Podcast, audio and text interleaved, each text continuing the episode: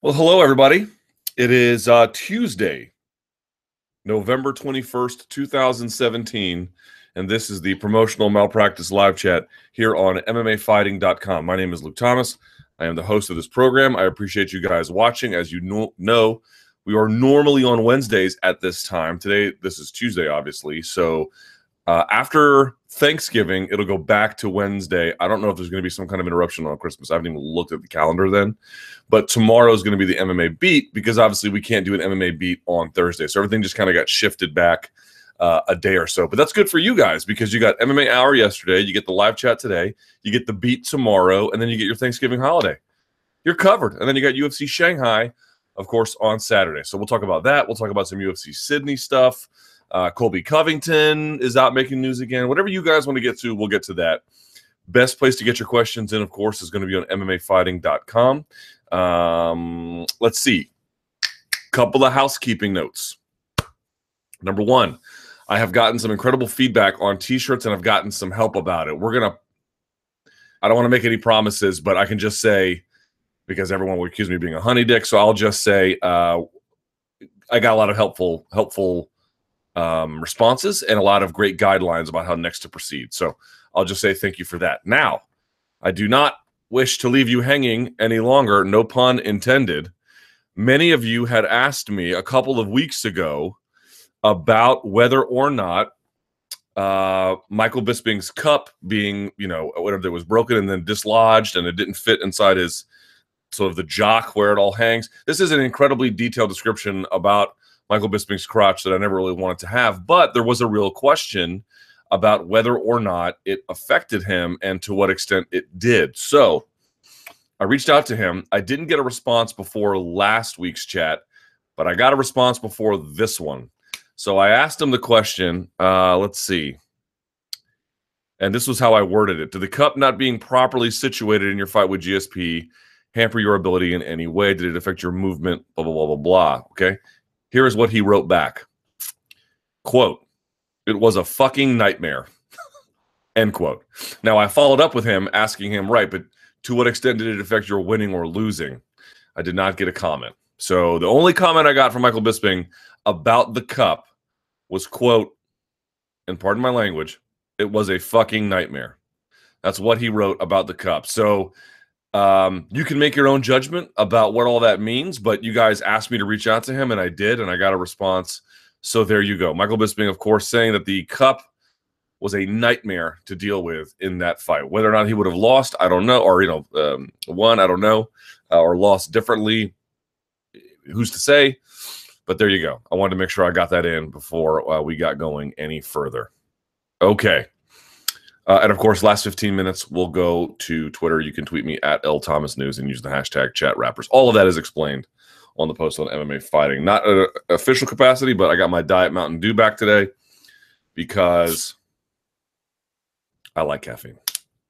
Really is the long and short of it. So uh, let's make sure everything else looks hunky dory. And we shall proceed. Yes, they do. Dude, one of my friends is going to have a kid, and it's supposed to come in 18 days. First kid. Man. All right. Let's go. Oop. Look at my phone, too, just to pull that out. As you can see, I come prepared. Uh, oh, God. Really?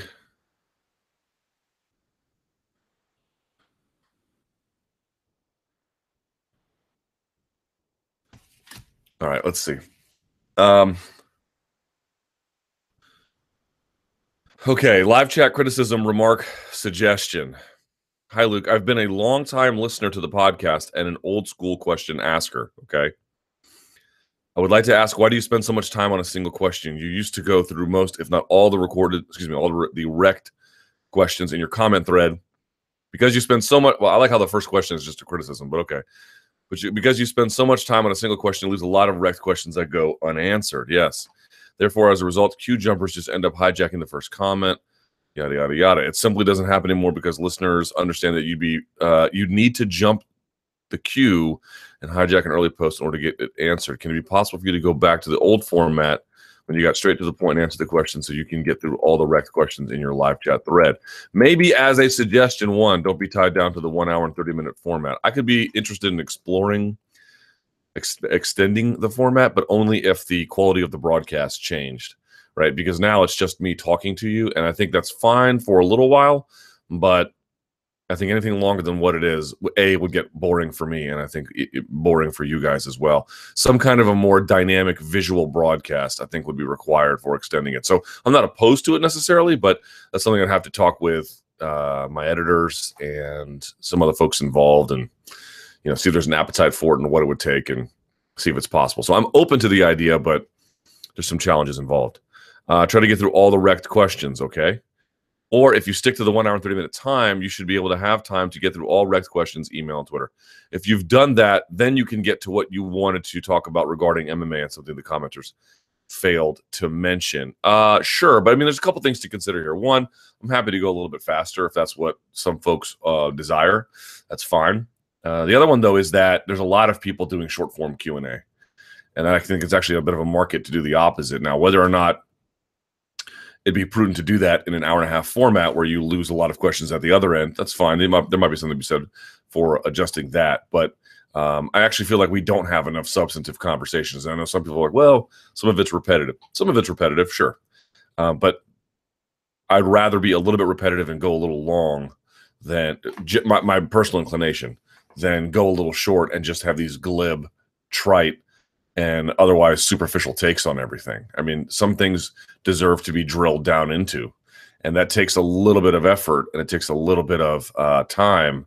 And I realize that can be tedious in certain ways, but I uh, there's there's I believe that to be a valuable process. But that being said, look, if some people want me to go a little faster, uh, maybe we can do that. So um, I'm happy to expand, provided there are some other things that change. But um, for now, if it's just this, and I'm fine with this, than keeping it an hour and a half. There's a little bit to be said about less being more. Like leaving some questions unanswered is probably a good thing, but maybe I can get to more of them, right?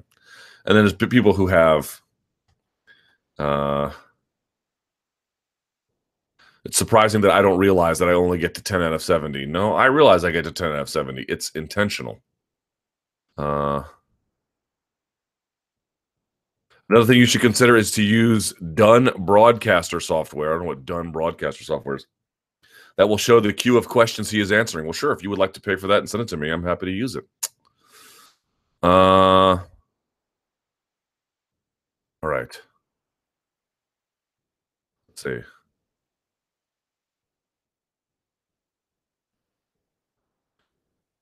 Someone says, with all due respect, a lot of bull s gets wrecked. I personally enjoy the one hour and 30 minute time frame, long enough to be substance, but not a huge commitment of time. Blah, blah, blah, blah, blah, like some other podcasts. If Luke were to give the simplest answer to these questions for the sake of brevity, there wouldn't be much of a show. I agree, queue jumping is an issue, but the limits of the message board are what they are. So, how about this? How about I just try to answer them a little bit more quickly and see if that doesn't um, give you guys what you want? All right, UFC silence on fighters' disciplinary issues. In recent weeks, there have been several episodes where high profile fighters Conor, Volkan, Werdum, Covington have gotten into trouble, and the UFC's response? Silence. How do you think the UFC should deal with issues like assault charges, gay slurs, etc.? By the way, uh, in Volkan's case, it's a serious criminal situation, i.e., a felony charge that could result in prison time. On the one hand, we certainly have innocent until proven guilty, but the criminal process could take a year or more. Right. All right. So, I, I mean, look, well, first of all, um, using a gay slur is not illegal, nor should it be. And so I don't put that nearly in the same ballpark of seriousness as something like criminal assault or whatever it is, uh, or felony charge, right? So let's let's deal with matters of law um, a little bit more seriously. So that would be felony, then misdemeanor, and then other things. Which isn't to say we minimize the other things, but if we're living in a world where we have fighters committing felonies and or misdemeanors with enough regularity that it becomes a problem, I think we can put you know language police on the back burner for at least just a little bit. Now, uh, that being said, what do they do? Um, here's a funny thing that has really occurred to me that I haven't seen as much discussion of potentially because I could be over exaggerating its uh, effect, but I don't I don't think so. Um, namely, I remember when the UFC had a code of conduct that they launched, and some of the language was very loose and some of it was very unequivocal. It really depended on what passage um, you really wanted to go into. You don't hear a lot about the UFC's code of conduct anymore. Uh, it still exists, and I think on some level the UFC fighters are still bound by it uh, for now. But it's not at the forefront of any kind of discussion related to disciplinary action or as any kind of real, you know, leading document explaining um, what is expected of fighters in a way that it used to be. I remember it was trotted out back in the day. Uh, I think a couple of years ago or so. Uh, you know, as a sort of important watershed moment, and it appears to have gone silent. So here's my hunch about that. You'll recall when Nate Diaz dropped the old f bomb. He, he he did the three letter one, the, the abbreviated version. He got fined for it. He got fined for it, and I think they cited, if I'm not mistaken. Let me pull that up real quickly. I believe he was fined in accordance with expectations laid out in the code of conduct. Uh, let's see. Let me find that. Here we go. He was fined $20,000 and three months for a homophobic slur. This is from Dave Meltzer back in, let's see, May of, more, excuse me, that May of 2013. Uh, let's see. Ultimate Fighting Championship announced Friday both a fine and three month suspension for the fighter stemming from the use of a homophobic slur on Twitter against fellow competitor Bryan Caraway. Uh, quote, the language used in his tweet was regrettable, offensive, and inconsistent with the values and culture of the organization and is not tolerable said a statement by Zuffa, the parent company of the UFC. They also said that the money will be donated to charity. Um, let's see. Diaz's manager, Mike Kogan, who is now sort of like a Spike Bellator guy, on Thursday night defended his client's use of the word, stating that the Urban Dictionary said the slur he used meant punk and was not in reference to homosexuals. Good Lord. All right. Well, uh, there's no reference there necessarily of that code, but so perhaps that's not the best example, but it, nevertheless, it was trotted out, and they sort of said it was antithetical to the organizational organization's values. You don't hear any of that now. To wrap it all up, my hunch is that it has to do with um, increased fighter pushback and increased scrutiny between the relation or the the line between employee and independent contractor, right? Because now you're asking them to do a whereabouts program. Now you're asking this is 2013 or whatever they launched. Let's see, UFC Code of Conduct uh, launched. Let's see. Uh, oops. Let's see. Let's see. Yes, this was April 2013. And the full, here we go, full code of conduct policy after Matt Mitrione's Fallon Fox flap. Do you guys remember that? Fighters shall conduct themselves in accordance with commonly accepted standards of decency, social convention, and morals. Boy, that is quite a hefty thing to ask of somebody who's an independent contractor. And fighters will not commit any act or become involved in any situation or occurrence or make any statement which will reflect negatively upon or bring disrepute, contempt, scandal, ridicule, or disdain to the fighter or the UFC. Whoa, have they moved on from that? Uh, and in, in particular, derogatory or offensive conduct, including without limitation, insulting language, symbols, or actions about a person's ethnic background, heritage, color, race, national origin, age, religion, disability, gender, or sexual orientation. Boy, have they uh, not enforced that at all. My hunch is it's because of that. It, again, it's never one thing or the other when you're talking about the line between employee and independent contractor. It's not if you tick off this one thing now that now they are clearly employees whereas before they were independent contractors it can be a series of things and and these things have to be weighted sometimes by a court uh, to see as the balance of goods told us that this group of um, uh, whatever this group of potential employees are they that or are they actually independent contractors? So i just feel like with everything else that's happening with with how much pushback there is if they try to enforce this code of conduct they would they would open themselves up to either potential litigation or uh, I mean, fighters don't have a problem suing the UFC anymore, right? Or um, I mean, hashtag Mark Hunt, or uh, you know, just risk creating a further bit of malaise. So they've just kind of backed off from it. What they should do is what um, again, I'm going to go back to it every single time because I think it's absolutely true. They need some new way to set the parameters of the relationship with fighters. They need some kind of deal. Uh, I know that's sort of like a very Trumpian word, but it's a good one here, right? Uh, they need some kind of, of understood, mutually agreed upon arrangement where everyone basically gets what they're supposed to do. Because right now, what's happening is the UFC is shifting goalposts, acting on whim, doing things they can get away with, not doing things they can't. And it creates a really uneven atmosphere where why is the media focused on Conor McGregor dropping a gay slur? Why isn't Volkan maybe allegedly uh, getting in a fist fight at some bar? Uh, not bigger news. Why is Colby Covington allowed to call Brazilians filthy animals? You know, why are all these things happening? Um, they're they're happening because I think the UFC, if they tamp down on that, um, they would have some pushback. Or how would fighters promote themselves if you couldn't say derogatory or offensive conduct, including without limitation, insulting language, symbols, or actions about a person's ethnic background, heritage, color, race, national origin, age, religion, disability, gender, or sexual orientation. I mean, this seems like this seems like decades ago. All right. Bisping versus Gastelum. Too quick a turnaround for Bisping. How do you see the fight playing out? Well, Bisping apparently what has never lost. Uh, uh, let's see. Has never lost two fights in a row, right? So there's that. Um, I tend to think it's a bit too much of a turnaround. Not so much from a performance standpoint, although some of that, but I wonder um, if he gets hit, will he have the same amount of Michael Bisping resiliency that you know he normally does? Uh, I am curious about that. I really wonder. I don't know the answer. Um, so we're gonna see.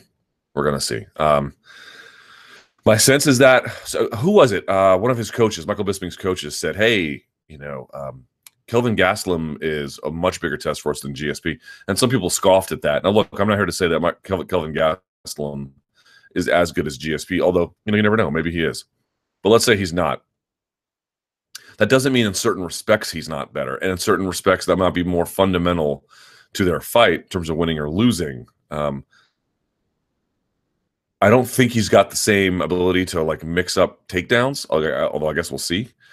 But I do think that the hand speed and the combination punching of Kelvin Gastelum can give a lot of middleweights problems. Michael Bisping, chief among them, perhaps. I don't know why people think that wouldn't be the case. He has shown that at middleweight, maybe he's the size issue.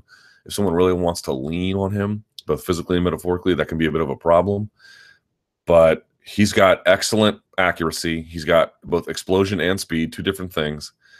And he punches in more than just, you know, one go at a time. He doesn't just jab, cross, jab. He puts them together. And that can be a bit of a problem. Plus, he doesn't really get tired at middleweight, not really in the same kind of way. So neither will Michael Bisping. I don't expect him to get tired, but you get the idea. Uh, I, am curious to see how that plays out and how Michael Bisping gets around that because – that's going to be a bit of a tall order. But on the other hand, Michael Bisping is bigger, and I think if he wants to fight in closer range, like real like clinch range, that might be kind of an interesting twist. You know, people forget he bodied Dennis Kang that way.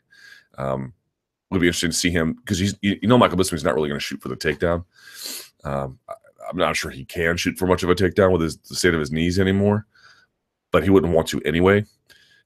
So, but I wonder if he could, you know, there's a height difference, right? Whenever there's a height difference and there's like a real stature difference, like what's the the difference between waist and shoulder position and, and and and, placement? Whenever that's the case, the taller fighter always should be thinking about knees. And he's actually got a pretty decent clinch game. I wonder if he'd be willing to. And that way, you could also cut down on the combination punching and the explosion of uh, Kelvin Gastelum so we'll see. I actually am kind of looking forward to that fight. Um, I am not looking forward to getting up early and watching a kind of a nubs card, but it might be kind of fun to uh, to see what what that fight looks like in the end. All right, let's see. Tyron Woodley versus Nate Diaz. I don't think it's going to happen, folks. There are talks of Woodley versus Nate. What do you think of it? and the UFC strategy behind making that fight. Winner fights Conor or GSP. I don't know how much long term planning is going into that one, to be honest. I know a lot of folks are like thinking about it where if it happens, what is it setting up? And yes, it does set up some interesting possibilities if you want to consider it that way. Right? Oh, hey, if Diaz wins, um, he'll be the welterweight champion. Conor could go up and fight him, and it would be champion versus champion. It would be um, um, you know, a super fight. It would be, uh, you know, the third fight between them. It would be the perfect way to end that trilogy, which is all very true. It would be incredible to end the trilogy that way. I don't think the UFC is thinking about that, at least not as the foremost concern or the foremost reason to make it. I think the foremost reason to make it is because they were desperate for a headliner for that December 30th date. And they were merely trying to pull a rabbit out of their hat in terms of who's available and at what weight class. If you ever talk to UFC matchmakers, yes, sometimes they are thinking about the long term with a fight and a booking and a career and a fighter. You know, how do we really get from A to B with this guy? Um, and giving him the right matchups what at the right time, but then ultimately, you know, giving him the very, very best that the division has to offer without without any kind of shielding or protection. You you you do hear some of that, but what you also hear a lot for the overwhelming majority of the time is that they're just trying to fill a roster right? We've got 12 fights on this card or however many it is, however many they plan to put on, and they're just trying to get it out the door without issue. That's really what a lot of it goes and uh, a lot of it is uh, ultimately really about is who's available and what, what, what, you know, in what places, you know, how do we make sure we're meeting corporate demands and just trying to get by because the, the, they're their year doesn't i mean yes the year ends for everybody after december 30th but the train rolls on for them. They have to fill cards in january and february and march and like forever. Like they're just trying to make just get by just get by. And i don't think a lot of fans think of it that way. They want to see that there's some kind of master plan. I think they'd be happy to take it if diaz won and maybe try something like that. I'm sure they would. And in mma you can never count a guy out so hey Maybe he could actually do something like that. But if I was a betting man, I would bet that that would be a benefit, an ancillary benefit. But the real aim here is we need to fill out this calendar, you know. Uh, what has Diaz done to deserve a welterweight title shot? Nothing. Actually, any title shot for that matter, nothing. Right. That's the other reason you wouldn't want to do this is because um, it's a fight that makes no sense in any capacity whatsoever, other than, hey, we need something that can fill up a gap. We need something to plug this hole in the ship. What is it? Bellator uh, Heavyweight Grand Prix. Bellator recently announced their Heavyweight Grand Prix, a breath of fresh air into the heavyweight division. What are your thoughts on it? Who's your favorite to win it and why? Someone says, I hope Luke says this is sad. Who am I, Trump? Uh, look at the matchups. It's comical. Strikeforce had the roster. It made sense, and it was amazing. The Heavyweight Grand Prix 2.0 is actually like the Heavyweight Grand Prix 0.25. Well, it's funny you say that because I remember when the Strikeforce Heavyweight Grand Prix was announced and widely mocked. I remember this quite quite clearly. I remember everyone being like, "Yeah, it's interesting, but here's what's really going to happen." And sure, some of it did break down. A lot of it did break down, and you didn't get some of the matchups that you ultimately wanted. Fedor versus Overeem never really happened. Okay, not everything went according to plan. But in the end, the final fight, the Josh Barnett Daniel Cormier fight, was tremendous in its own right. Daniel Cormier launched himself into that next level of his career, and you know you have to uh, you have to uh, look if a promoter tries something big and then just comically falls apart. Well, then you have to say as much. But if it just kind of falls apart because you know maybe the engineering wasn't perfect, but more so the issue was just th- things didn't go the way they wanted it to then you you have to temper your criticisms a little bit. I don't think that the the Bellator heavyweight tournament, whatever they want to call it, is sad. I think it's good enough for what they can do. I don't think it's nearly as good on paper as the Strikeforce Heavyweight Grand Prix, but that's on paper. Let's see what actually happens with it. Look, Bellator's trying something. They're trying something. Could they have picked maybe a few different heavyweights and subbed out a couple of light heavyweights? Yes, they could have. Um, but Bader going up to heavyweight is interesting to me. Chael Sonnen even going up to heavyweight is interesting to me. Um, I'm curious to see what Fedor and Frank Mir looks like. To be honest, yes, at an advanced stage in both of their careers, but I have managed expectations about it all, and I would encourage you all to do the same as well. You should have fun with this, and then look, and if they if they comically jack this up, then we will say as much. Uh, and I am not expecting the sun and the moon and the stars. I'm merely expecting what they're offering. And what they're offering is basically more or less what they can offer. If they had a substantively better product than that, they would give it to you. But they don't because that's not the way MMA is structured right now. So I, I, I uh, if you don't want to watch it, don't. You know, it's fine. If you don't, if you don't like it, say as much. If the fights end up turn out to be garbage because in the end we there was some sort of matchmaking insight that they missed out on, fine. But Rich Chou is a talented guy. Scott Coker's a talented guy, and they're doing what they can with the roster that they have. Uh, you know, am I buzzing with excitement about it? That might be a little bit strong, but I genuinely support the effort to try something, to do something different, to just not trot out content month after month after month. It, there was a, there was years there, especially in 2013 and 2014, where they were just pumping out shows, and not just UFC, all promoters. I think that's when Dana White had the you know who cares what you think tweet to me, where uh, I was like, promoters just generally need to need to try harder. There was so much filler out there. And people weren't really feeling me back then in terms of that argument. And I think it's a lot stronger now that you can just see. I mean, look, did UFC Sydney need to take place? Sort of. I mean, if you wanted to keep the Australian market churning, yeah. Um, they have a contractual number of shows that they owe Fox Sports One. Okay. On that level, sure in these larger global ambitions slash television commitments, there's a very strong argument to make for UFC Sydney. But just look what happened. It had virtually no impact on the MMA world. None. Did you really need to have that show?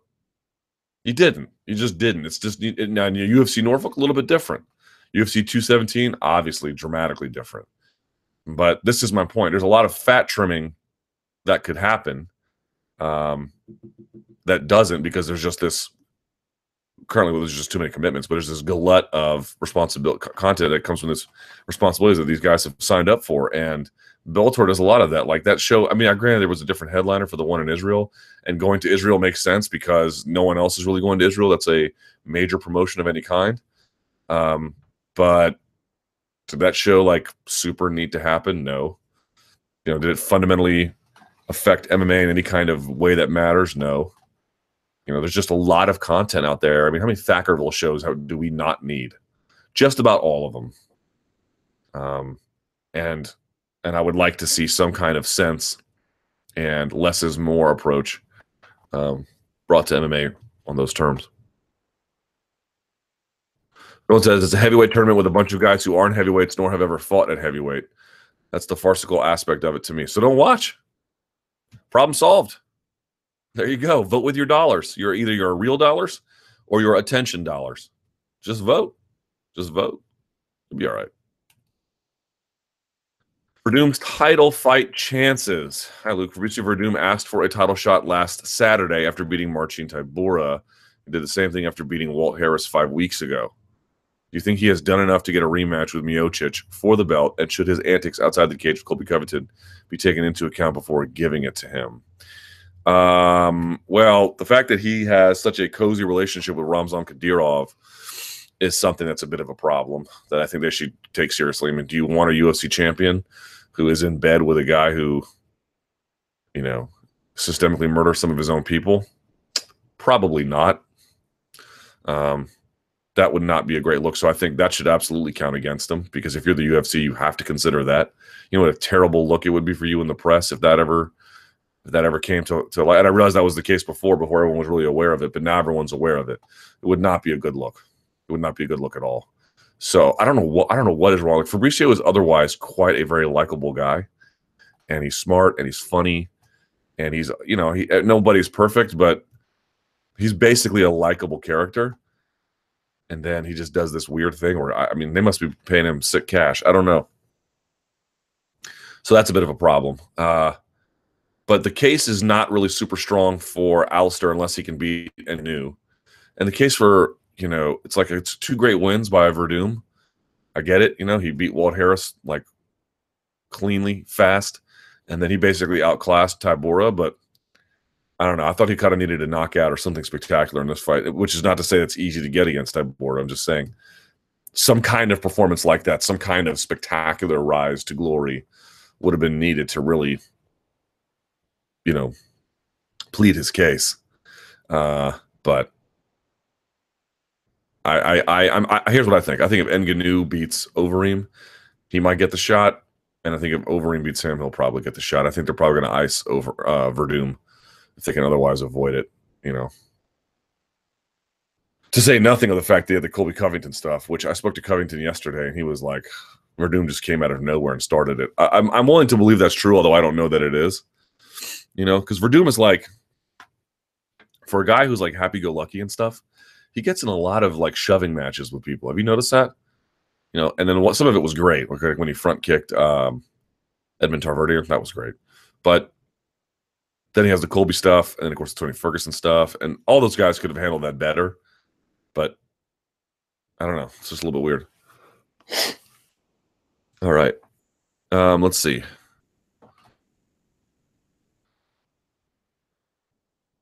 Has it felt like Fabricio Werdum has become more erratic in his behavior? Maybe a little bit.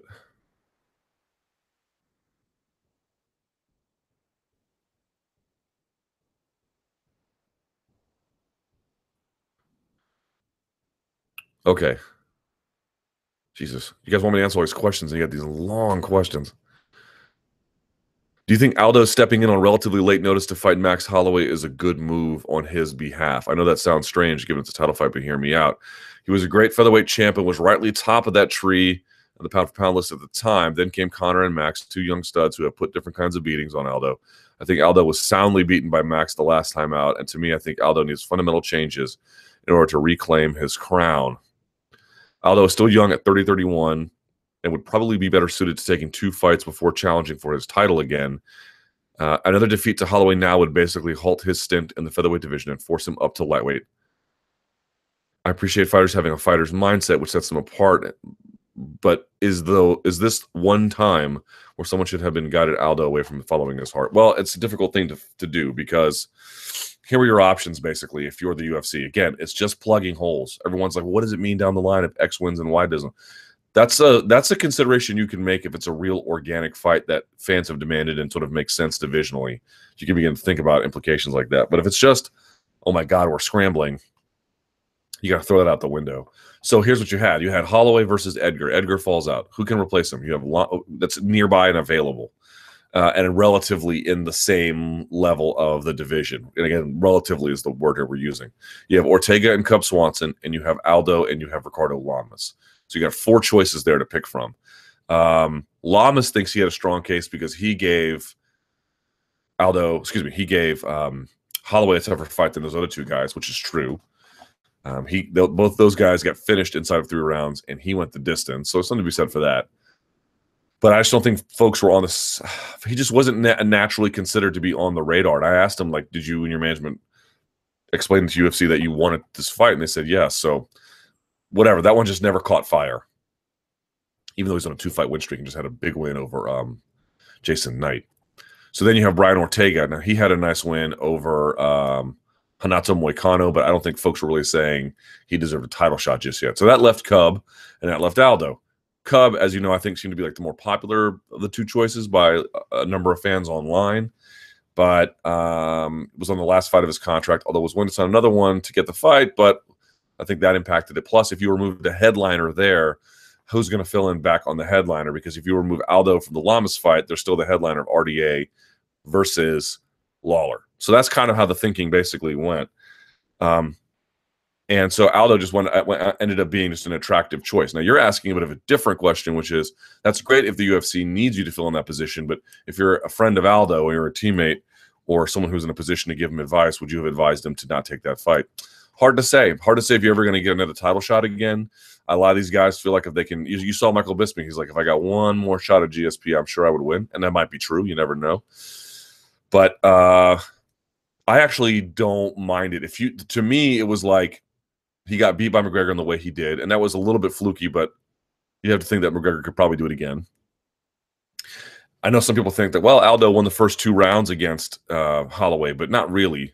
Holloway was just figuring him out, and was and then once he got him, he just he ran over him. It was quick. It was quick. Uh, that ending there was brutal, but he just needs a minute or two to figure you out, and once he does that, it's it's curtains for you. So I actually saw that as like the frog in the boiling water, but he was the frog was put in the water when it was nice and warm and tepid. By the time it's boiling, it's too late to get out. It's that kind of thing. Um, but I, you know, you say go to lightweight, but I think he'd be fine at lightweight. I don't know if he would contend for a title, but I think it's okay. I think his time basically 30 31, yes. He's competing, he's been competing for a very long time. I clearly think there's a new generation of featherweights who are capable of winning at a level now that he is not. And that's just the natural order of things. Trying to preserve that. If you're if you're his teammates and you want to advise him of that, to like take his time, that's fine. Um, he probably, I guess, you would favor him against Lamas, but you never know. What if he loses that? Uh, and again, these guys all feel like if I can just do a couple of things differently, I can win. And maybe he's right. Maybe he will beat Max Holloway. My sense of things is if his teammates or his people around him don't want to do that, I don't mind that because I just feel like the order has passed and he's trying to catch he's trying to catch, you know, sand through his fingertips a little bit. And uh it's okay if if that's that's happening because that's just the way divisions move. Stipe absence. Uh, look, the, undis- the UFC undisputed heavyweight champ hasn't fought since May and has no fight currently scheduled. Uh, you have mentioned that this delay has been due to contract dispute, but how have the UFC let this disagreement starve themselves of a gold star fighter like Stipe for this amount of time during what uh, some believe to be a stagnant year for the company? Well, if someone's making demands that take time to get through, you cannot expedite that. Do you know any more information? Um, not anything that I can share. No. They are arguing over a few hundred grand, and surely would have been made more sense to cave to Stipe to get him to to headline a card in Ohio, and they would have received some payback.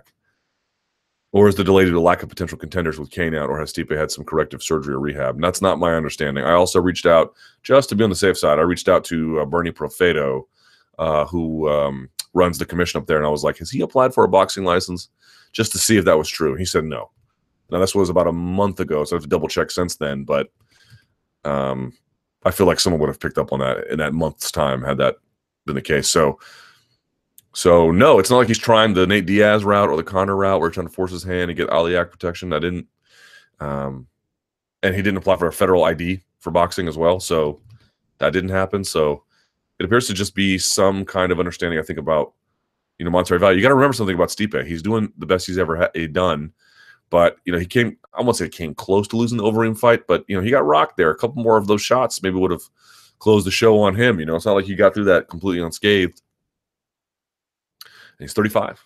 He's 35. He probably knows that this is peak earning time. And if I have to sit out, you know, I'd only fight once in a year to make sure that whenever I fight in 2018, that I get the kind of checks that I need, then that's what I need to do. I'm guessing that's a big part of it. You know, Stipe Miocic has said explicitly in these terms, I do not care about celebrity.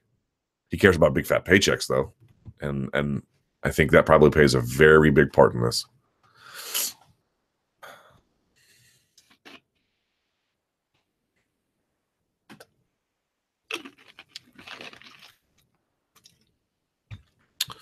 Mark Goddard future. Hi, Luke. Do you think this latest bust up with McGregor will cost Goddard some work with the UFC? Nope. Well, will it? Uh, I hope not, but it shouldn't. I imagine he will not be allowed to ref SB. Uh, you put SBG fights now through no fault of his own. I really hope not, because that shouldn't be the case. Here's the funny part about all this after this is all over. You can't argue effectively anyway you cannot argue effectively that he has shown any unfair bias um, in the course of doing his job uh, against SBG fighters. You actually cannot make that argument. You can make the argument that SBG fighters, or at least one of them anyway, has made his life a little bit difficult, but uh, there's actually no evidence that's true. So if you're if it was me and I was the commission, I wouldn't hesitate at all. Now they may act in some kind of prudence to avoid some kind of dust up at the event. And I guess there might be a case to be made for that or something. But if we're talking about competency and we're talking about who got the job done and who did their best given the circumstances, you know, there's not a whole lot of. You know, I'm not saying I'm not saying Goddard is above reproach, but you're going to be hard pressed to say he did a poor job of officiating. You're going to be hard pressed to say he did an even mediocre job of officiating. Uh, he does a good job or better about about all the time. It seems to me that Goddard has had a target on his back for years with the SBG Conor crew since Conor beat one of the guys he coached a while back. Goddard is a top ref who doesn't stand for Conor's BS, and it seems unfair to have him suffer in any way because of this. I really don't think in totality he'll suffer. Um, but it's something to pay attention to. We'll see how commissions handle it. Someone says Goddard and John Kavanagh have always seemed friendly. Kavanagh talks highly of him and has had him over for seminars in Dublin. So I doubt there'll be much issues with most SBG fighters. McGregor fights he may miss out on as McGregor can contest the referee appointed to his fights. Doesn't mean he'll be taken off, but by commission, though. That's correct. So, so yeah. So we'll see. I hope not. Woo! Your boy has some allergies today. Megan Anderson situation. Man, I don't know anything about this. As we now have Cyborg Holm officially announced, I was curious if you had heard anything about the Megan Anderson current status. I have not. I have not.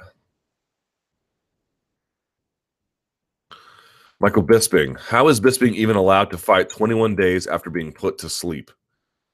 I don't think being put to sleep is really the big deal. Is there not a medical suspension for stuff like that? No. How much? T- oh, not much of one. How much time would he need to have actually prepare effectively for this fight? I see this ending very bad for him. Uh,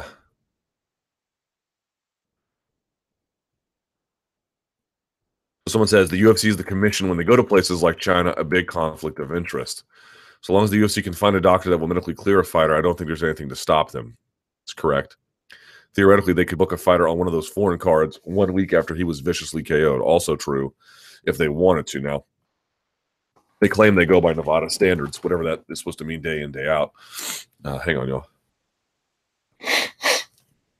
Ugh. All right. Um, so here's the big question, and I, this is one I don't know the answer to, and I and I and I'm I don't know who does. When someone say he's medically cleared, what does that mean? Like, what is okay? You're gonna check his blood work. All right, it's good. You're gonna check his vision. All right, nothing wrong with that. You know, maybe there's a CT scan in there somewhere.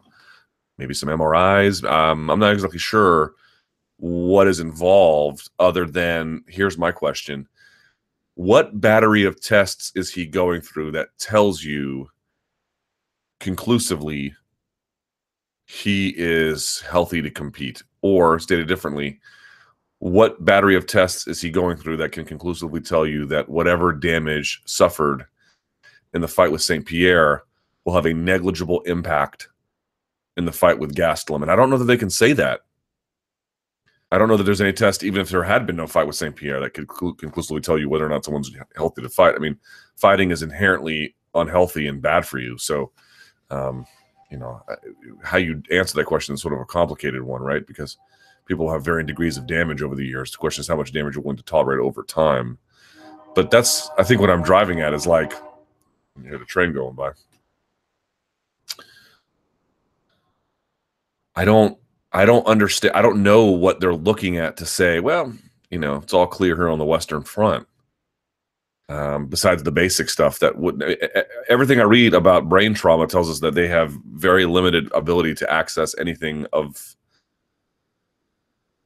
of value or of note medically while someone is alive. So so what are those tests telling you? Now again, sometimes people can have things that come up on these tests that can indicate to doctors that there is a, reason for concern. Jon Fitch had alluded to one. Rashad Evans had his issues in New York. They are not utterly worthless, but I'm wondering how many things slip through the cracks of that battery of testing. I suspect there's probably going to be a lot. So yeah, I've got plenty of concerns, but I don't know what to do about it. You know, it just seems way too soon, but we have no real way of understanding exactly why and what would you know how much damage he actually incurred. The the choking out thing is not a big deal. I mean, I, I don't want you to I don't want to say that so then the kids go on Thanksgiving in front of the relatives and they're all choking each other unconscious. It's not that. I don't really uh, I'm, I'm not here to say this is a advisable practice, but among the things that happened to him in that fight, him getting choked unconscious is the least interesting to me. Uh, it was the elbows, as I've talked about before. The elbows that he took, those are the ones where you're like, you know, I don't know. That that one seems a little bit much for me. Um, but we'll see.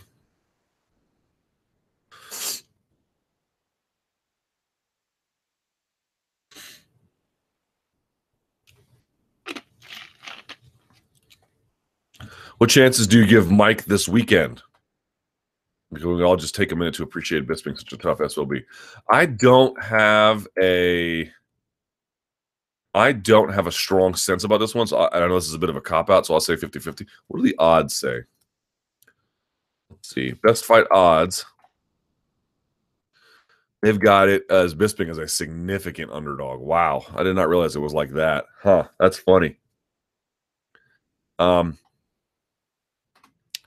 well, then I guess everyone's favoring Gastelum. I, I think it's a little more even than that. So it says, "Can you unblock me on Twitter?" Maybe if I feel like it.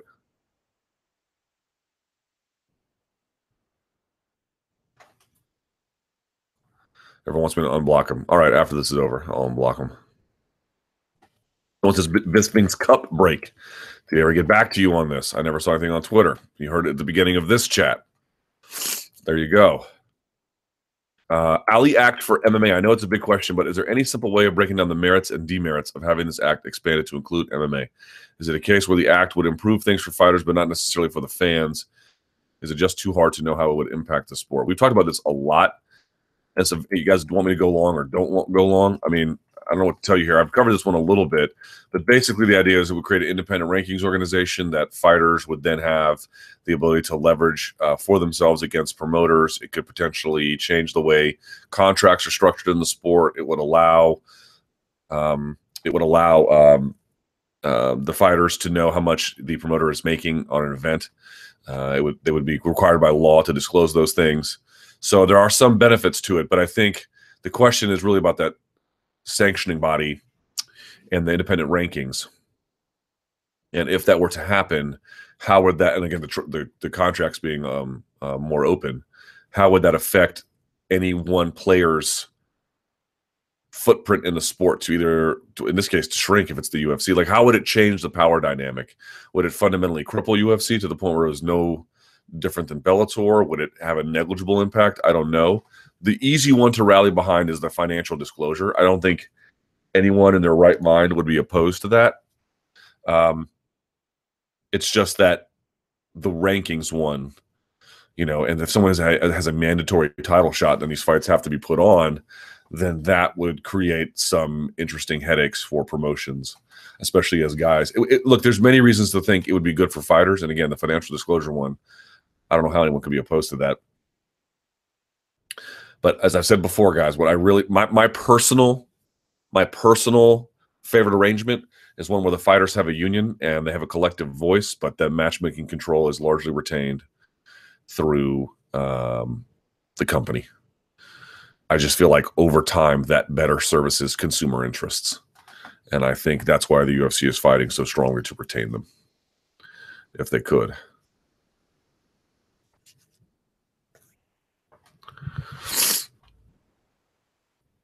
Uh, UFC 2018 TV deal. According to reports from the Sports Business Journal, all media companies that have approached, excuse me, all media companies they have approached, I need glasses, have rejected the UFC's asking price. Do you see them just going back at on Fox at 200 mil a year, which is what the which is what Fox offered, probably closer to two 250. Uh, for folks who may not have heard, the Sports Business Journal, which is like a preeminent um, media outlet, uh, whose reporting is almost always ironclad, reported that the UFC is having some hard times getting some suitors involved. Uh, in particular, they have been looking for 450 million annually for some of their stuff. Now, you might be saying, well, how much do they make now? They make what is believed to be probably around 100 million a year annually. So they're looking for a fourfold increase. That, as I believe, I'll give him credit. I believe it was Front Row Brian, whatever his real last name is. Let's just call him Brian. Uh, who had reported a while ago that UFC was looking to reduce the number of pay per views and take some of those stars who you might normally see on pay per view and then put them on free TV. So, yes, they're asking for an increase in the rights fees, but they're asking for an increase in rights fees commensurate in their mind anyway, with an increase in the quality of the kinds of people you used to have to pay for. Now you get them for free. Uh, no one is taking 450 million. I mean, th- in this market for rights fees, that seems insane.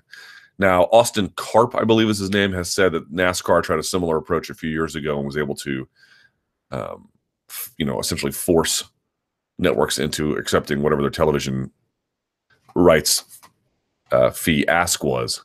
But even just six months ago, everything feels very, very different here. And they even said in the article that they were considering going all digital. I honestly would not be opposed to that, even a little bit. Even a little bit. I really feel like and I've said this before and I'll say it again. If you're waiting to cut the cord, I don't know what you're waiting for. Um, there's nothing you can't get by if you cut the cord, more or less, more or less. There's nothing you can't get. Uh, it's cutting the cord is so easy now. Now you might have to see whether it's worth it to you. For me, my bill was astronomically high, and now it's high but not so bad.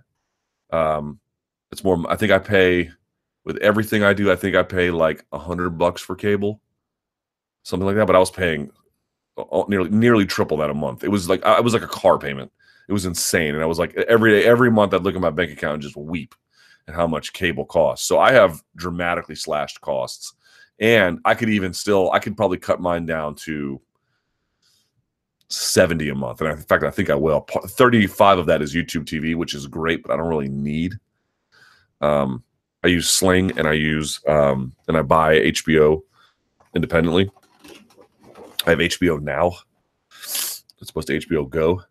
Uh, it's easy to get, and so I don't I don't really know what people are waiting for, and I feel like that drop off is that bundle that held cable together was so powerful for so long, and it is cracking and there's really a big question about what's I, we've talked about it before, but I really wonder what the future of Viacom is, and I really wonder what the future of Bellator is vis-a-vis Viacom and all of this. So, to answer the question, will they go back to 200? I suspect they'll get a little bit more than that, maybe 250.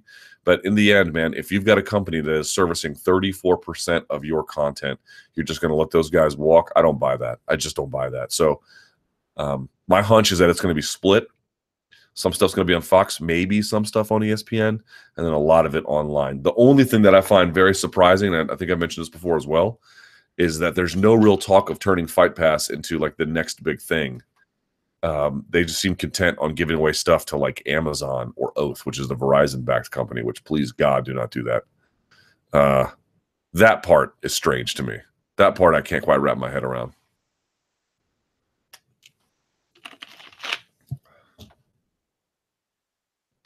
It says get on the Joe Rogan podcast.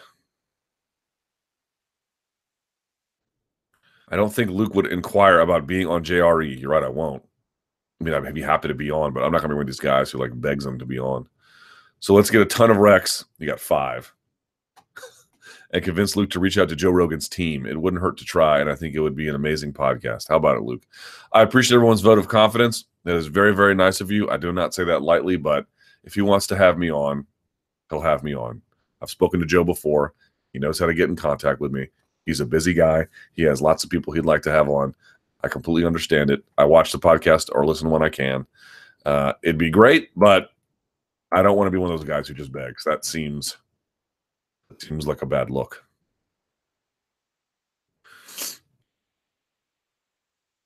Look, do you think the possibility of the FCC undoing net neutrality could have an impact on the UFC going to online services after the Fox deal. I have to see exactly what would happen in the event of the uh, Ajit, the dumbass Pai, uh, decides to put this before a vote.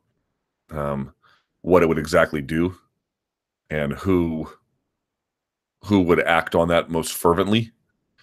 But uh, I would say possible, but hard to just incredibly hard to anticipate at this juncture. I will say, however, that I, I completely support the Justice Department in preventing the merger of Time Warner and AT and T. I will say that, and I don't think it's nearly for the political reasons that someone will assume. I think those two should be kept apart. Man, what a great question. Will Brooks, where does he go from here? Do you see him getting released on his current three fight losing streak? He hasn't looked great at all since coming over from Bellator as their lightweight champ. Uh,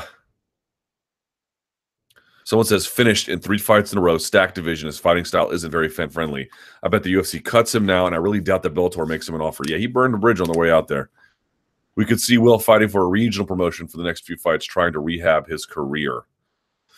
I don't know what they're going to do. I don't know what they're going to do. I that is, man. You want to talk about one of those things I just never saw coming? I never saw that coming. Yeah, you win some, you lose some, sure, but um, to go one and three, you know, two and two, I'd be like, okay. If someone told me he was going to go two and two in the UFC, I'd be like, yeah, right. You know, that can make sense depending on your your matchmaking. But one and three against guys who you would have believed he would have beat. Let me look at the odds on all these. Uh, let's look up that Will Brooks. So Will Brooks against Nik Lentz, he was the minus 385 favorite, closed at f- minus 550. Against Charles Oliveira, minus 250. Against Alex Oliveira, minus 360. And against Ross Pearson, also a minus 435. Now, of course, he won the Pearson fight. He was favored in all those contests. Um, that is a tough one. That is a tough one because, you know, you want to look at the normal culprits. Has weight cutting badly affected him? No. Not that we can tell. Um, could it be a USADA issue? There's really no change in his physique at all. Um, there's no, I mean, maybe, but there's no real signs to tell you that. That that seems to be like, you know, one of the culprits. Does he look in shape when he fights? Like, is this like a Melvin Guillard situation? He appears to be in tremendous physical condition. So, what is it? Now, I guess he had said he had some motivation issues you know, for getting to the UFC. I can believe that. But he thought he had rounded those out. Uh, I don't know if he's just progressing enough. Maybe that's it. Like in the UFC, man, best practices advance very quickly. Here's something to, to think about. I, I, I have seen some guys who like, okay, if you train in an MMA gym or you train in a jiu-jitsu gym and you do that a lot, and especially if you're a coach or a teacher, I've seen this they obviously know a lot about the game, but they don't necessarily watch a lot of modern MMA. So here's what I mean. I have seen it where like, you know, these, these guys who they clearly know a ton about fighting, but in terms of and if I, I honestly believe if you're a coach and you're a trainer and you either want to be successful as as a uh, competitor or as somebody who is training competitors right? Because you can be both a coach and a trainer and a competitor. Like these, these things are overlapping. Then you need to unequivocally watch modern MMA. Because if you don't know what modern MMA looks like in terms of, yes, guys have certain abilities, but they have certain strategies, they have certain approaches to the game, they have certain things they look for, certain things they don't look for. They're they're just trying things in ways that, you know, um, that they wouldn't in previous times or not to the same degree or with the same kind of twist on it you need to look at that and it looked to me like this is a bit of a separate issue because i'm sure all of his coaches are, are well schooled on what's happening in modern mma but the only thing i can think of is you know that that takedown decision was poor but he should have known to jump to the other side and, or maybe he thought to and he just didn't prepare. It it just didn't he's kind of sleepwalking in there a little bit. And so i don't i don't know exactly what it is. I don't know if it's that motivation thing. I don't know maybe we all need to say, hey, we overrated the guy, but I don't feel like that's true because you know he beat Michael Chandler and uh, convincingly, and you know I I I think you've seen what Michael Chandler has shown as a skill, and my sense is that he just hasn't really progressed um, to the point where he needs to to avoid obvious errors. You know, the one where he tore his rib or whatever against uh, Cowboy Oliveira, that's one thing but the last two losses seemed eminently preventable. Um, it's it's it's it's weird. It's a weird one. It's a weird one. When these things come out of left field like this, I never really know what to make of them.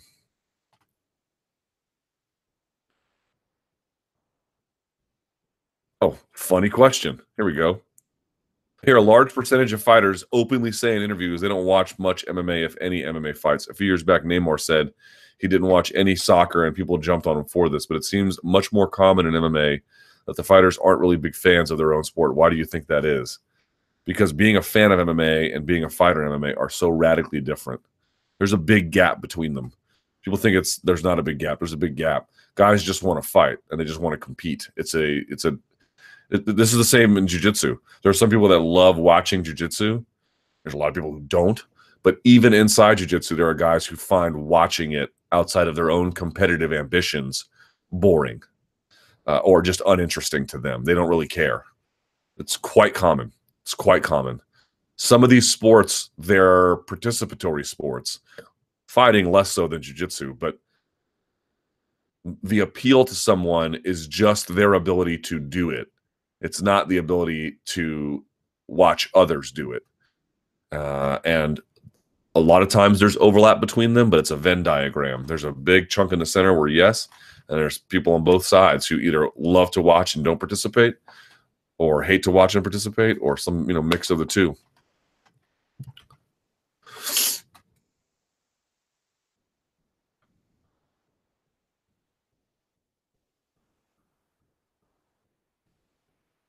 Uh, let's see.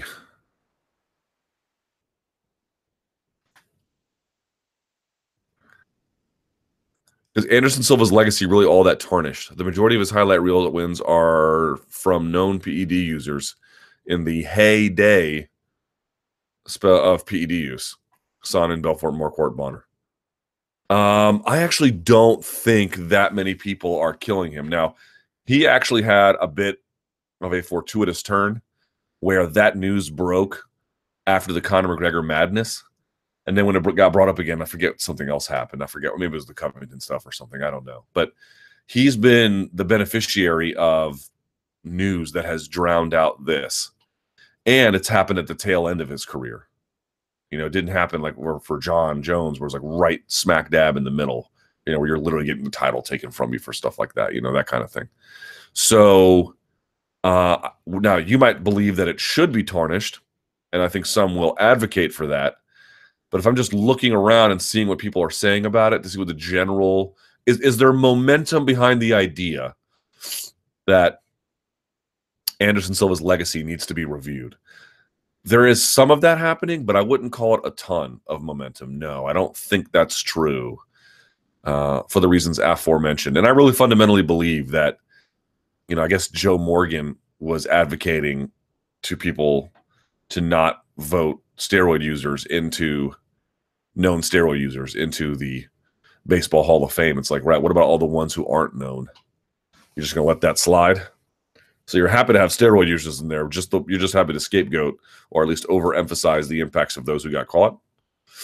You know, I find that just to be laughable and totally an incoherent position. Look, if you guys don't like PEDs, you don't like PEDs, right? We're not going to have, I'm not going to relitigate that debate. But what you need to figure out is for yourself, and everyone's going to have a different answer for this. You have to figure out for you how you square this, how you reconcile that many, many legends who we honor and award and, you know, further lionize and celebrate um, probably did a metric ton of some kind of performance enhancing drugs that were never detected, either because they were fought in a place where they weren't tested for, let's say Japan, or poorly tested for here in the States. That there were many heroic moments of MMA that are strictly a function of PED use, that even if people were microdosing, they benefited over time and were simply never caught. And then when testing improved and fighters still were, ta- were bad at taking drugs, because that's really what the problem is here uh, in terms of guys getting caught. MMA fighters never had to worry about taking drugs or getting caught for taking drugs, I should say. So they were got bad at it. Wait till they get good at it. Wait till MMA fighters are good at avoiding testing. That's going to be real fun there. Um, so you have to figure out how much of that do I want to count towards celebrating all-time greats either on some kind of Mount Rushmore or divisional rankings, you know, all time best welterweights or something. Um, when you know that there's probably at least half of those guys who you love, at least half, who are just absolutely abusing and using those drugs. You know, so what are you going to do? Are you going to say you don't care you're going to still allow that, or you're you going to say um, everything will start after USADA? You know, everyone's going to have a different answer for that, and I encourage you to think about that and the way you want to. Only thing I ask is that you just be consistent. If if, if performance enhancing drug use to you is some kind of scourge on the sport, then adopt a position that accurately reflects the the magnitude of that. Or if you basically realize that this is an inevitable consequence of sports for celebrity and sport for monetary reward, and that testing, while currently catching the idiots, is not really going to get anybody good, and that drug use uh, is going on now and will continue to go on and has been a key component of the sport's growth and many of its celebrated moments, then you just say, you know, that it doesn't have that much of an impact in measuring who has done the best because it's impossible to tell and differentiate who, who's done what other than in the most recent era. You got to figure out what works for you. Uh, what's going on with that London card that was supposed to be made for Till? Someone says quite correctly that was it's a Liverpool event. It has no date yet, and Dana never said they were moving that card. He said that fight. Uh, he said they were moving that fight, and Lance Pugmire reported it as UFC moving the entire card. That wasn't the case. Um, yeah, I don't know. I don't know what's going to happen. Are you going to see Conor in Boston in January? According to Coach Kavanagh, you won't see him until like March or April, right? So that's fun. Speaking of which, why are there three big Fox cards in less than two and a half months? One is in December, so that would finish the last quarter, so that doesn't count. But you do have two in quarter one. January, February. I don't know. It's a good question. I don't know. That's really a good. That's a great question. I don't know the answer to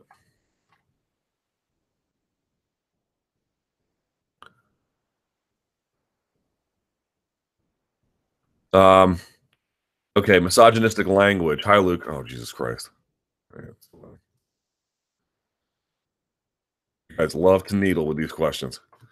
A lot of fuss is being made about fighters using homophobic and racist language, and rightfully so. But how come no one raises an eyebrow over the constant use of language degrading women, such as the B, being a P, having a V, being a little girl. I always find it funny how having balls somehow represents strength and toughness, and being a P equals weakness. When a small tap, oh God, Jesus Christ, what kind of question is this? Any outside of uh, and outside of the logical fallacies, I just find it extremely disrespectful towards the toughness of the female fighters. Uh, show every time they step into the cage, and to all the misogynist snowflakes out there. This person writes, crying about PC and whatnot, grow some P for F's sake. Okay. Uh, so the basic answer to this is that you can't even fundamentally address these issues until you've got all the other ones worked out because this is only going to happen once it dawns on people that those are issues they have to figure out first and once that is there then then they will be prepared to uh, at least hear arguments about this.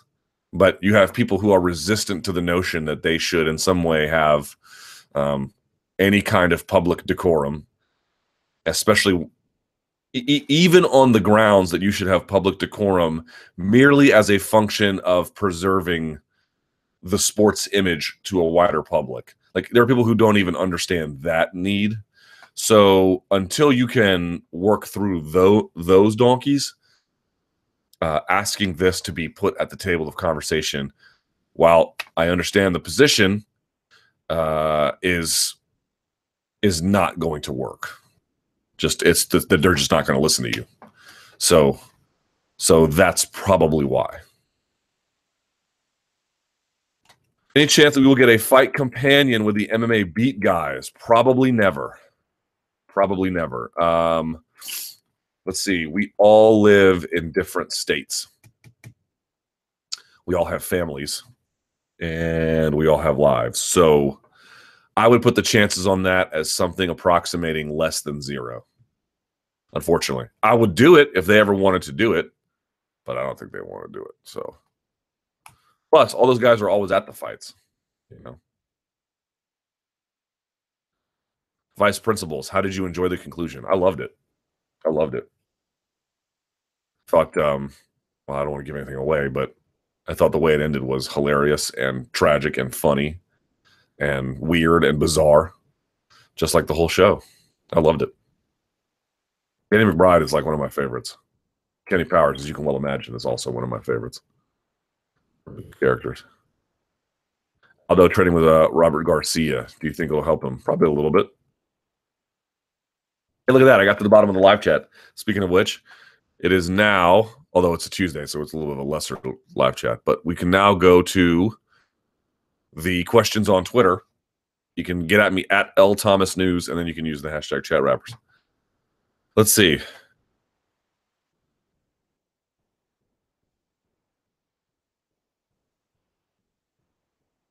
All right. When are you going to do another watch party? Next time, bring the drunk guy and the grappling expert. Enjoyed it. Yeah, I don't know.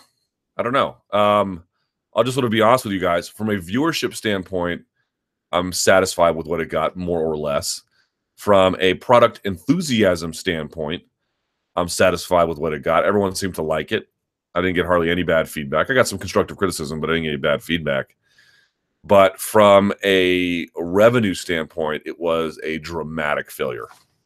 It did very, very relative to what my normal post fight specials get. It did quite poorly in terms of um, ads. Now you can fix some of that, so I don't. That's not a permanent situation, but that gave me some pause. Plus, I like doing the post fight specials because um, they're just they just work for me and they work for my style. And there's a lot of other things that I can't do. You know, I can't update Facebook while this is going on, which I like to do. I have trouble tweeting while this is going on, which I like to do. So uh, I'm definitely going to do another one, probably before the end of the year. But I don't know. I don't know. And I need to get some sponsors for it because it was not good at generating revenue.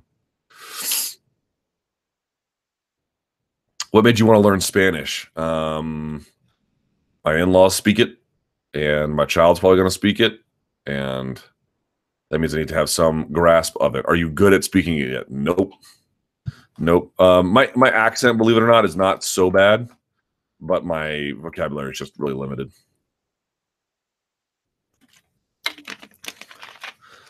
Mercifully i don't sound like gareth bale. Hola madristas. Mi sueño es real. All right. Jesus, this is a long answer. Uh, advantages and disadvantages of sumo deadlift over traditional deadlift. I would just say there are way better people to ask this than me. Uh, I would ask Jonnie Candito or Layne Norton or Mike Israetel. I would go to them before you ask me on this. But if you're just asking like a real basic key difference, is that um, sometimes with a conventional pull you have a lot of if you have any issues with making sure that your back is straight and you're really engaging the posterior chain then you need to do sumo in my judgment because it's much easier to keep a i think to get upper back tightness and to keep a generally up a tight back more generally with sumo and a, and a flat back as well you can still get some of that mid back rounding on the conventional if your setup isn't right. And it's just a lot easier to get the setup right on sumo because you merely have to put your feet, your shins at the knurling, adjust accordingly, put them out, and then the bar goes right up against your shin. So you can just drive it straight up. The bar path is clear. On the conventional, uh, if you don't get that bar placement over the midfoot just right and play with it exactly where it's supposed to be, you'll often wind up seeing guys reach for the bar like that as opposed to having a flat back and uh, that can create some problems at the top end of the poll. You might end up looking like Donald Trump Jr., who is a deadlifting goober idiot. And by the way, I had some folks who, you know, who got, why are you making fun of him, bro? why are you making fun of him, bro? He, he said it wasn't very good. Every gym bro does a super terrible, god awful lift and then tries to hedge it by saying in the comments, hey, man, it wasn't pretty, but the weight went up. So, first of all, it's just a flat out excuse that every other gym bro does. Second of all, I've given him a shout out on this very live chat before. If you're on Instagram, you should follow King of the Lifts. It's a deadlift account that does nothing but basically show awesome deadlifts all the time. And they roasted him.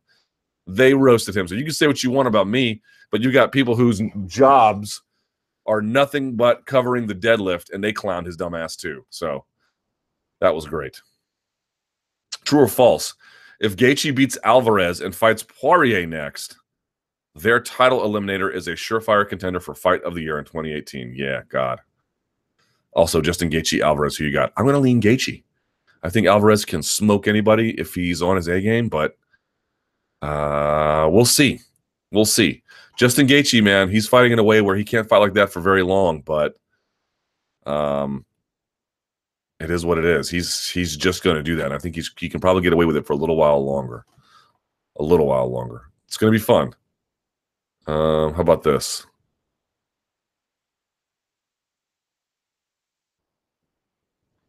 Safe to say that Mike Brown belongs to that group of really good but underappreciated coaches.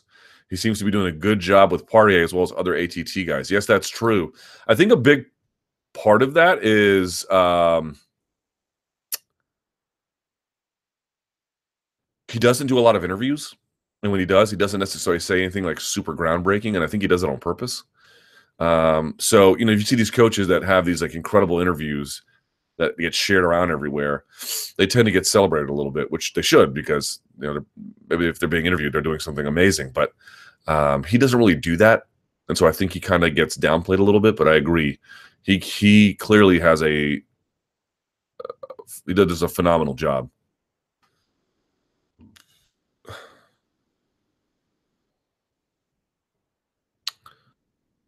Who do you think makes sense for Valentina Shevchenko to fight at 125? TUF winner, new Invicta flyweight champ. I don't see her ever losing at flyweight in her career. Well, that's a bit of a strong statement, but I don't I don't have a strong feeling about any one person, but sure. TUF winner sounds right. Invicta flyweight champ, sure.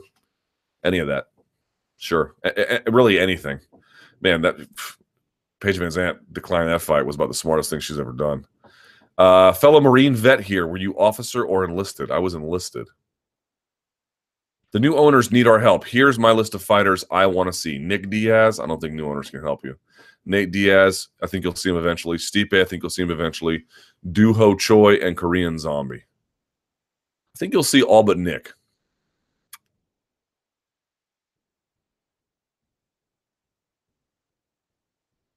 Where does GSP's middleweight title win place him among ATG rankings? Ass to grass. I don't know. Um, while it is disappointing to not have a question answered, I much prefer the current thoroughness of your answers to important questions over everyone getting a brief 20 second answer. Just wanted to give my feedback. Appreciate it.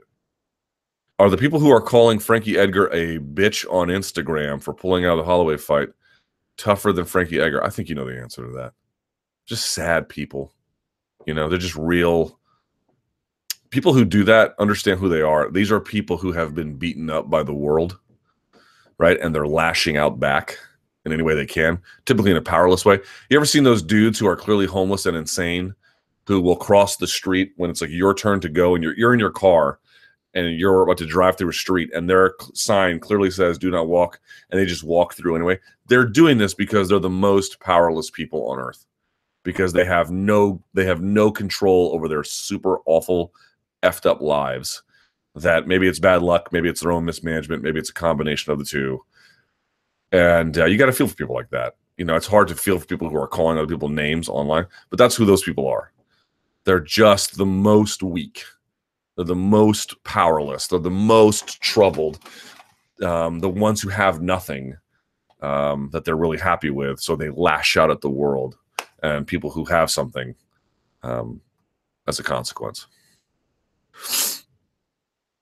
What do you make of recent heavyweight old guard defeating younger prospects? Arlovsky defeating Albini, Werdum defeating Tybura, Hunt defeating Lewis, and possible Overeem defeating Ngannou. Is this experience winning out? I think so.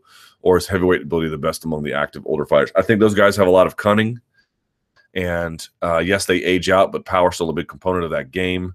If you see a guy coming through heavyweight who's just got like incredible power, but also like dynamic speed and movement and good defense, I think they would just run over people.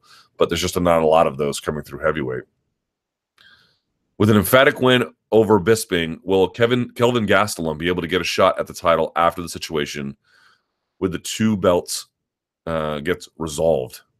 A win over champion is good, but the um, you know, he is coming off that loss against Weidman, so it'd be a one fight win streak. So I think we'd have to temper our enthusiasm for that. Why do people value Sonnen's opinion? He's a known liar and cheater. I find it comical that he passes judgment on Jones, Anderson, and Wanderlei. Um, I think people like the way he presents ideas. He is funny, certainly to some anyway. Um, I do think he. I, I've talked to Chael in private many times. I do think he's very bright, and I would want somebody who's cheated to talk about what they understand in terms of seeing people who have had issues like Jones or Anderson. Sure, but if you don't like it, state it. Uh, I, I can't pretend to listen to all his podcasts, but I don't generally hold a negative opinion of him in that way. The segment of the population who enjoy Covington are the same people who think there are no repercussions for trash talk. Maybe, maybe. Why do you think Megan Anderson has not been fighting? I, I would love to know the answer to this. I don't know. I don't know. I had her on my show that week. She was going to fight Cyborg, and then everything just went. It's it's unusual. It's unusual to say the least.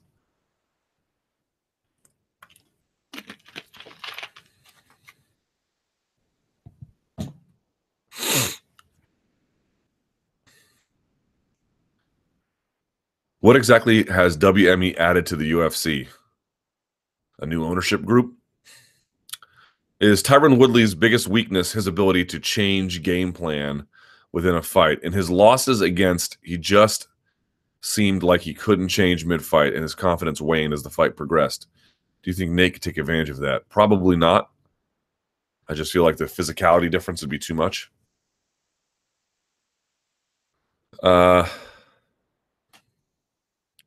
how do you feel about palm strikes in BJJ competition? Did you watch the TKO at Combat Jiu Jitsu Worlds?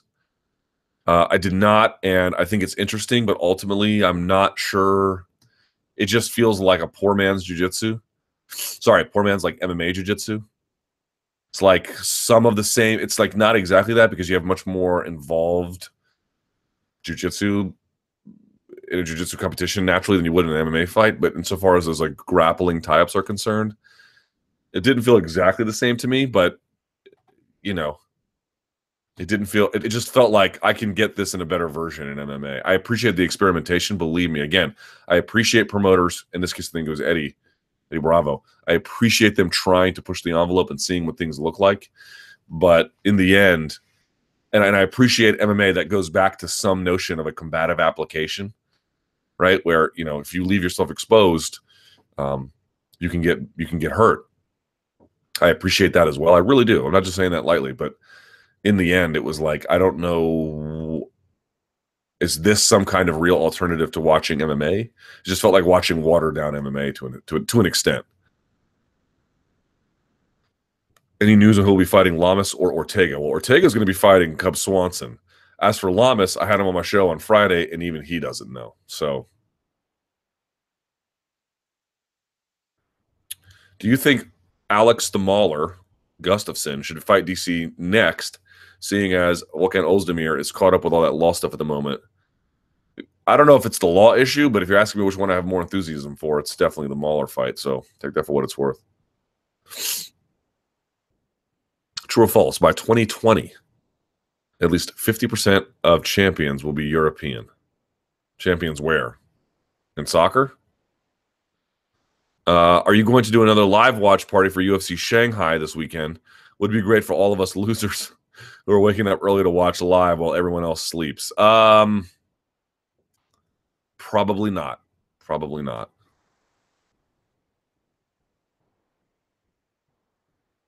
Hi, Luke. If you could devise a card, assuming no injuries, but USADA suspension still in place, What three fights would you love to make at the top of the card? Love the show. Hope you're doing well. Thank you very much. I would say um, Stipe versus Cain. I mean, I know that you know he's not here, but you're just thinking out loud. Stipe versus Cain. Um, Ngannou versus DC. I kind of want to see. And uh, Khabib versus Conor. Your favorite Simpsons character, as well as who you feel is the most overrated. Um, most overrated. Okay, first of all, my favorite Simpsons character is easily Groundskeeper Willie. I mean, Bonjour, you cheese eating surrender monkeys is easily one of the greatest lines ever. And then who's the most overrated? Who's the baby? Maggie? Never got her appeal. yeah, leave her at the at the Springfield orphanage as far as I'm concerned. Uh okay. Well, it's 2:30. There we go. All right, we're done. Very good. Uh, appreciate you guys tuning in. Don't forget tomorrow, tomorrow, tomorrow, tomorrow at 1 p.m. The MMA Beat will be on. So give that a view. That should be a lot of fun. Uh, subscribe to MMA Fighting below. Like this video. Thank you guys so much. If I don't talk to you until next Monday, then do me a favor. Enjoy Thanksgiving. Travel safe. I wish nothing but the best for you and your family. Please do not drink and drive. Call an Uber, call a Lyft, call a friend, catch a bus, get the metro, catch the subway, get a bike, walk if you have to just don't drink and drive. Okay. Everyone have a safe holidays. Um, thank you guys so much. Happy Thanksgiving. And until next time, stay frosty.